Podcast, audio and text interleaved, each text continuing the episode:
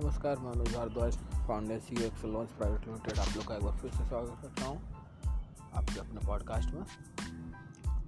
और अगर आपने इस पॉडकास्ट को सब्सक्राइब नहीं किया है तो सब्सक्राइब कर लें और बने रहें हमारे साथ। तो आज जो है, एक बात मैं बताना चाहता हूँ आप लोग को।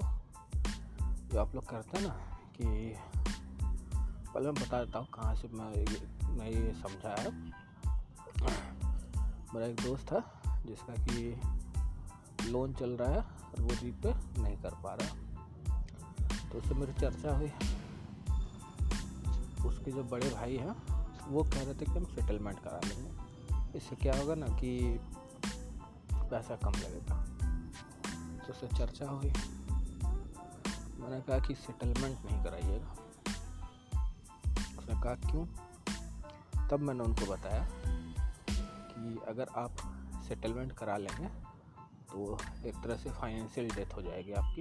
इसके बाद आप कभी लोन नहीं ले पाएँगे किसी फाइनेंशियल ऑर्गेनाइजेशन से। सिविल जो है उसमें अपडेटेड हो जाएगा। तब उसे पता चला कि अच्छा ऐसा भी होता है। मतलब लोगों को कितना अभाव है जानकारी का। और मुझे लगता है कि मुझे कुछ नहीं आता है। ये बहुत सारी चीज़ें हैं। बैंकिंग और फाइनेंस में मुझे आती हैं। और मुझे हमेशा यही लगता है, अरे मुझे कुछ नहीं आता। अभी और सीखना है। तो अगर आपका भी कोई लोन आउटस्टैंडिंग है किसी भी कारण से तो लोन पे करें।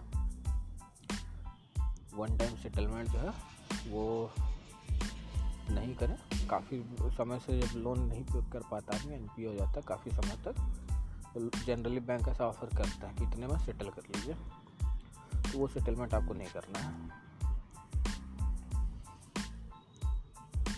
हाँ ऐसा कर सकते हैं कि आपका लोन चल रहा है, आप रीपे कर रहे हैं, आपके पास ज़्यादा पैसे आए, आपको लगता है कि लोन बंद कर देना चाहिए तो लोन बंद करा दीजिए। पैसे देकर वन टाइम में वो आप कर सकते हैं। लेकिन आपका लोन जो है, वो डिफ़ॉल्ट में है, काफ़ी समय से बैंक ऑफ़र करता है कि चलिए इतना ही दे दीजिए और सेटलमेंट कर लीजिए। तो वो सेटलमेंट नहीं करना आपको। थोड़ा थोड़ा करके थे आगे पीछे करके थे। जो होता है उसको झेल लें। लेकिन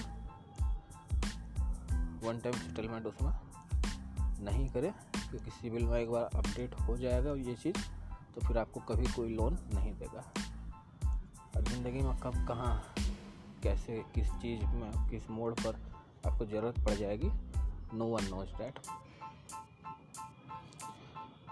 और अभी कोविड के कारण बहुत सारे लोगों का सिविल डिफ़ॉल्ट में आ गया है तो आपको चिंता नहीं करनी है।